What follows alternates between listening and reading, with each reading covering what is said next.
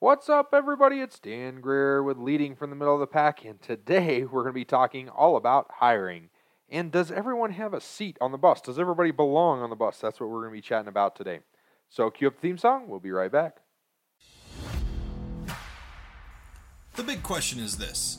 How are leaders, like us, who aren't necessarily in a management position, who go out and get our hands dirty, who are ready to answer their calling from God to lead, who are driven to learn and grow, gain the trust and respect of those around us, to actually be heard while not coming across as an authoritative prick? These are the questions, and this is the podcast that will give you the answers. Hi, my name is Dan Greer, and welcome to Leading from the Middle of the Pack. Awesome. So glad you guys are still here. So today we're going to be talking a little bit about hiring, and we're going to be talking about finding the right seat on the bus, and, and wrong bus, right seat, and all that good stuff. And so I'll be real honest with you. I'm a little aggravated at the moment. Not with life, not with my team, but with this stupid podcast. I just recorded this podcast, and I noticed my microphone was not turned on. So I went back to listen to it after I recorded it, and it was gone. So this is called Take Two of the podcast. We'll uh, we'll see if it works for us or not today. Anyways, what I want to talk about today is hiring, and I really want to talk about like finding the right seat for the right people on the bus. Do you know what I mean when I talk about the right seat on the bus, or maybe right seat, wrong bus? So the bus is your company, and the seat is their role or their position within the company. So uh, when we talk about seats on buses, the seats are the positions, and maybe maybe there's the the C O O, and, and that's the person who runs the company. They're the person who keeps it going down the right path. And maybe the guy holding the map sitting right behind the driver is the uh, C F O, and they're the one that says, hey, you know, we need to get fuel. It's the cheapest right up here. Let's stop and get fuel. And they go, okay, this route is going to save us this much money if we take this route. We're going to go ahead and take this route. And then there's the C E O or the the chief, they call them chief executive officers. I call them the energizer. It's their job to be the Energizer Bunny and keep everybody else hopped up and going and give the company direction to go in and be that enthusiastic person who tells everybody and helps everybody and gives them guidance and gives them a vision. Uh, a visionary is probably a better word for it than a C E O, in my opinion. But uh, the the the visionary of the company is somebody who who's, you know, they're sitting there, they're talking to the C F O, they're talking to the driver, and they're going, hey, man, check out, look at look at that pothole. Right? And then, then they're going, oh, yeah, I really like this route. Let's take this route. And, oh, yeah, I want to go here. Can we go here? And then the C F O is like, okay, I think I can get us here. It's going to take this much time, and we're going to do this, and blah, blah, blah, blah. Right? And then, you know, I explain the C O O as the driver, but I think the C O O is the one who is actually giving directions to the driver, saying, okay, you're going to turn left right here. And then there's a whole bunch of other seats on this bus that get filled up. And some of them are sales, and some of them are customer service, and some of them are bellhops, and some of them are assistants, and some of them are, you know, there's a million different positions within your company that these that could be filled up, and each one of those positions is a seat on the bus. Now, notice that not everybody is going to be a great C F O. Not everybody is going to be able to look at the map and say, hey, fuel is cheapest here. This is five minutes out of the road. We're going to stop here. We're going to get fuel. We're going to get a burger. We're going to get snacks. We're going to get back on the road. All right, that's the C F O's job. That's what they do, that chief financial officer. It's their job is to kind of help guide and dictate, and, and not necessarily dictate, but guide in the right directions, right? And and then there are seats for people like, then there are seats for people that are like in sales, right? And and they may have a seat somewhere on the bus. They may have several seats on the bus. They may be in different places. But there's also the opportunity that you've moved somebody around because they didn't work in one position. Maybe they didn't work in sales, and then maybe they didn't work in customer service, and then maybe they didn't work in training, and then maybe they didn't work as this. You're not going to move that person up to the C E O or C F O job, somebody who has a lot of dictation, a lot of power, a lot of, a lot of everything that's going on, because they haven't been qualified. And what I mean by they haven't been qualified is, is they haven't proven themselves to you that they can do the job that you want them to do. Okay? And so the next thing that you have to really realize is that sometimes you have everything lined up. and the person is in the right seat. They're meant to be in sales. That's what they're good at. They're really great at sales. They're really great at customer service. They're really great at training. They're really great at this.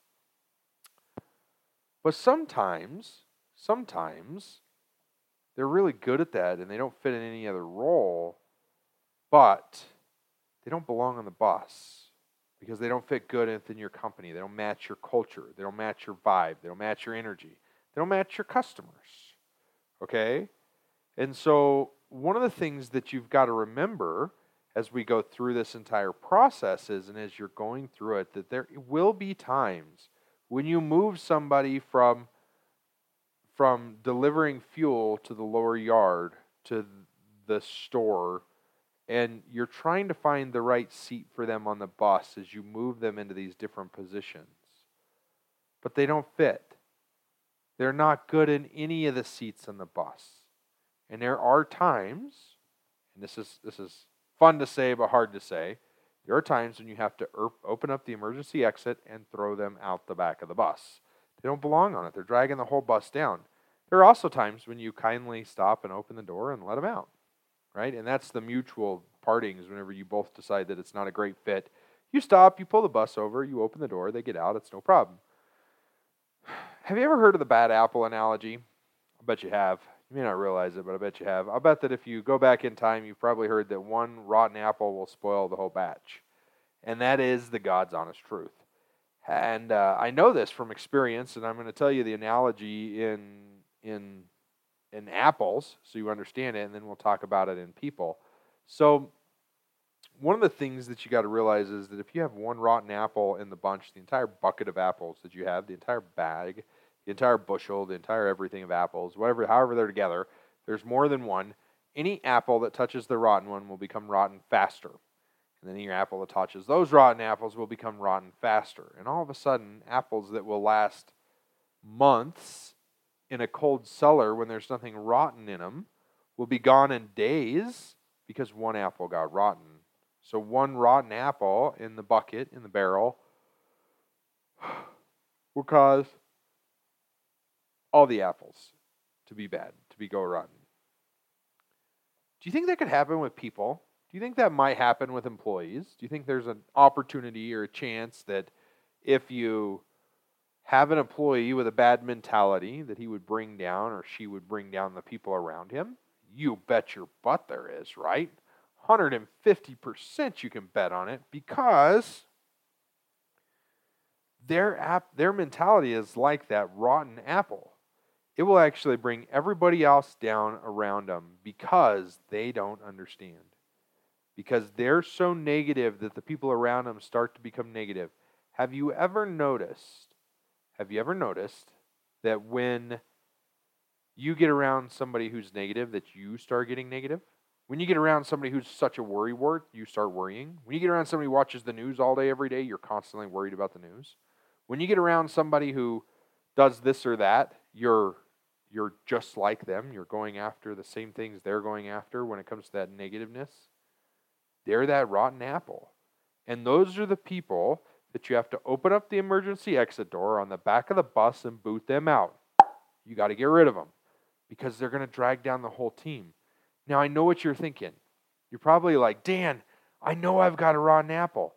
I don't know how to get rid of him, though. I don't know how to I don't know how to do it. I don't know how to let him go. Well, it's pretty easy. You pull him into your office or into a nice quiet place, and you go, you know, things aren't really working out. Really appreciate what you've done for us so far and everything that you've done to help us out, but uh, things aren't going good so far. I'm sorry, but we're going to terminate this agreement. And that's all it takes. That's all it is. And here's what's going to happen. I know the other the other side of you now is now thinking, but Dan, people like them. No, they don't. Nobody likes a rotten apple. I promise you nobody likes a rotten apple. We had one recently in our company that we got rid of, and it was the option to quit or get fired is what happened. And, and I have to laugh because God always protects me when it comes to this kind of stuff. Um, I had made the decision. It was Thursday. And I had been thinking about this decision for weeks. And I'd been letting it carry on far too long. Should should have nixed in the bud two weeks before that, but I didn't. I've been letting it carry on for far too long. And uh, I made the decision to let this person go. And that's not an easy decision to make. It's hard. Because you feel like there's good roles for everybody in your company, and you kind of feel like a failure when you fire somebody or have to let them go for somebody that you've hired because you handpicked them, right? Well, the truth is is that it, it didn't really matter. I decided I was going to let him go. And uh, I had to laugh because I was going to do it the very next day. And I got an email twenty minutes, no more than twenty minutes after I made the decision to let him go. So say I accept another job. My last day with your company is Friday. And it was like, oh my goodness, I didn't even have to open the door and boot you out. I'm glad you're gone, right? I was getting ready to boot you out, but I'll never hire you again, right? You don't leave without notice. You don't do that. You don't treat people like that. But it exemplified the type of person he was. And while he was on the right seat and while he was good at what he was doing, he was on the wrong bus. He needed to go get a job with somebody else, and he could be doing the exact same thing he was doing for me with somebody else, and he would have been perfect at it. But he didn't enjoy our bus ride, and we didn't enjoy him on the bus, and he was a rotten apple. He was bringing down the people he was working around, which made it really, really hard. Later, I had a conversation with one of the guys that he works with hand in hand, and he said, you know, I uh, I had to have a conversation with him and be like, hey, bud, I don't need you being negative. I love it here. I'm planning on retiring from here. You need to stop complaining. I don't want to hear it. He's like, you can complain to your wife. Don't complain to me because I'm happy and I want to be happy and you're not allowing me to be happy. And I was very proud of him whenever he told me that, but he wouldn't tell me that whenever the guy was working there was because he didn't want to bring him down. But he wanted him to go as much as I did. But he wouldn't tell me that. Does that make sense? So when I made the decision to let this guy go, and he went he went on his own free will, I actually gained clout from my team. They respected me for what happened because they weren't pulling their weight, because they were too negative. The times this has happened, it's not easy. It's not easy at all. It sucks to let somebody go. It is the worst part about being in business or being a manager or any of that stuff is having to let somebody go. It is the worst. The worst, hands down. But that rotten apple was ruining the whole bucket, and they didn't belong on the bus. Now, part of the things that I wanted to talk about with this was that, like we just talked about, sometimes you got to try different seats on the bus, right? And and so you have the opportunity to put people in different seats and different roles within the company to see if they're a good fit. Because just because somebody's not a great fit in sales doesn't mean they're not going to be great in customer service. It doesn't mean they're not going to be great in training. It doesn't mean they're not going to be great in, in finances or accounting. Now, I'm not saying to throw somebody into a position they know nothing about. That's not what I'm telling you to do. That's not what I'm asking you to do, right? What I'm saying is, is you want to give them the opportunity to grow. Do you understand that? Do you understand what I'm saying there? The opportunity to grow, the opportunity to get better, the opportunity to gain that knowledge. Good. Sweet. Glad you guys get it. So sometimes it's the wrong seat. Sometimes it's not the right bus. Sometimes it's the wrong seat on the wrong bus. Maybe they applied for a sales position with you and they don't belong in your company at all, and they need to go do customer service for a completely different company or be a truck driver or whatever, right? We can't always answer those questions. We don't always understand why people do what they do. Now, there's a few ways that you can determine the right seat for the right person, or at least start to figure out the right seat for the right person on the right bus. One of those things is this, is first off, you have to know what your company morals are. Company values, company morals. Because if you have morals and you have values as a company and somebody doesn't align with those values or morals, they're not going to be a right fit for you. If you're an honest Christian company, you do not want an atheist who likes to lie in your company. It's just not going to be a good fit. If you're an extreme atheist company, you're not going to want a stout Christian on your team either. They're not going to be a good fit because they're not going to fit in with the rest of your team. Do you see what I'm saying? Now, I'm using one example. I'm not saying that that's the only example there is, but you've got to make sure that you have the right fit. You've got to know what your company is, what it stands for, what you represent, and what you're trying to do. If you're a company that over-delivers, does more than what's required, does more than what's expected, and you hire somebody who doesn't want to do anything over and above what they've been asked to do or over and above what their job is, are they going to be a good fit? No. Right? Not at all. If your company is one that, uh, I don't know, I think we've I think we've exhausted that one enough, okay? So so having a mission statement, having values for your company is huge, is huge. The second thing is, is creating a profile for the job that you want. Before you go hire someone, you need to figure out the type of person you want to hire for that job. Sit down and write the do's and the don'ts, the wants and the don't wants, the wills, the will tolerates, and the won't tolerates for that position. So if you're trying to get somebody to work remotely, do you want somebody that doesn't have an internet connection? That would be a major no, right? If you're trying to get somebody who's in sales, do you want somebody who can't talk to anybody? The answer is no, I don't want that. Right? So what you want to do is you want to write what you want and what you don't want for every single position that you're hiring for before you start hiring for it. If I'm looking for somebody to pick bananas, do I want somebody who has really short arms and is two feet tall? Probably not, right? There's no there's no adults that are two feet tall. That's not what I'm saying. I don't want I don't want calls from from any association being like, "Hey, you're making fun of short people." No, I'm not. I'm just saying that I don't. You've got to be smart about what you're doing. You got to hire somebody who actually fits that role for that within your company. Okay, and so designing that and laying that out and thinking about it before you go to hire makes a huge difference, because then whenever you see resumes, you'll be able to say, oh yeah, this person fits what we're after. Not, oh man, I really like this person. Because guess what? We're drawn to the people that we like. We're drawn to sometimes our exact opposites, but we're drawn to people who, we're drawn to a certain type of person depending on who we are. And so if we go back in and we look at the personality profiles, like there's a lot of people who are drawn to me because I'm extremely high D, I'm extremely high driven, I've got a lot of energy, I love I love continuing to move forward, I love everything that goes with that. There's so much that comes to me that I love, and that's what makes that's what makes people drawn to me. Now, I am drawn to people who are extremely high I and a little bit high D and high C. So they pay really close attention to detail, and they're very influential. Like, that's the type of person I'm drawn to, is somebody who's very influential. They influence others easily without even knowing they're influencing others, okay? That's just part of who they are. And that's who I'm drawn to. Now, my wife is drawn to me, who's extremely high D, like extremely high D, because her D is not high.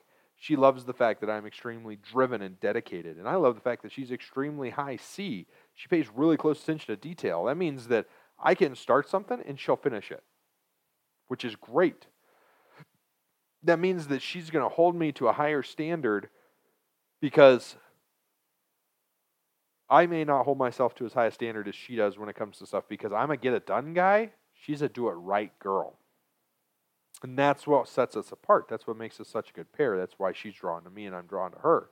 We complete each other, okay? And that's kind of what you're looking for in your business relationships and in your relationships as a leader in general, is the people who complete you. So you want to surround yourself with a team that's going to complete you.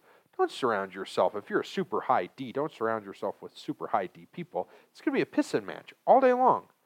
Nobody's going to know who's in charge. Nobody's going to know who's going to win, because everybody wants to be in charge and everybody wants to win.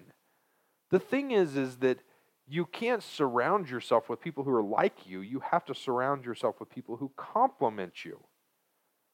Somebody who's extremely detail-oriented is who I need around me, like ninety percent of the time, and especially at work, because I go around and I open up a ton of these loops, and I go, okay, we're going to do this, and this, and this, and this, and this, and this, this, and I'll have five hundred things open, and I need five people to go around and close those five hundred loops after we start them, and be like, okay, boom, this is closed, moving on, boom, this is closed, okay, moving on, right? And so knowing who you're working around and knowing who you're hiring makes a big difference. And so the big thing that I wanted to talk on today was that kind of stuff, is like,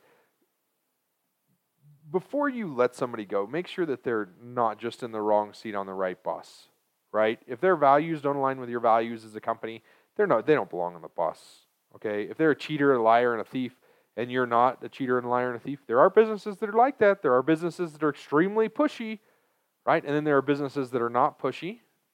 And if you are one of those people who is not pushy in your business, like we are extremely not pushy, we are very much, yeah, come get it if you want it. We're here to help. That's our job. That's what we do. Then there's the other people that are going to call you five hundred times and try to push you into a sale.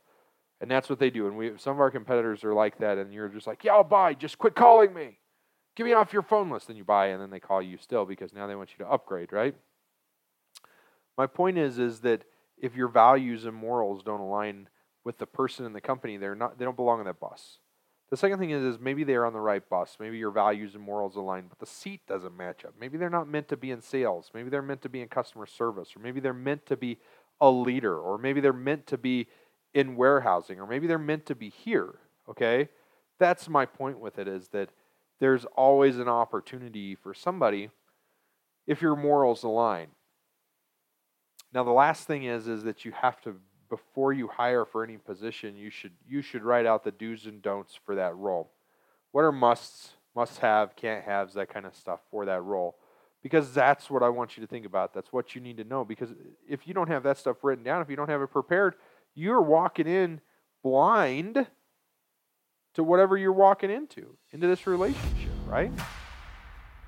So guys, that's it. I hope that you learned a lot. I hope that it's good. I hope that it was valuable material. I just appreciate you guys being here today. And uh, anyways, we'll be chatting soon. If you liked it, go ahead and uh, share this podcast and tag me in it at The Real Dan Greer on uh, Instagram, and then check me out on LinkedIn and Eclipse. Daniel, LinkedIn Eclipse. LinkedIn and Facebook, Daniel Greer. All right, guys. Hope you have a great day.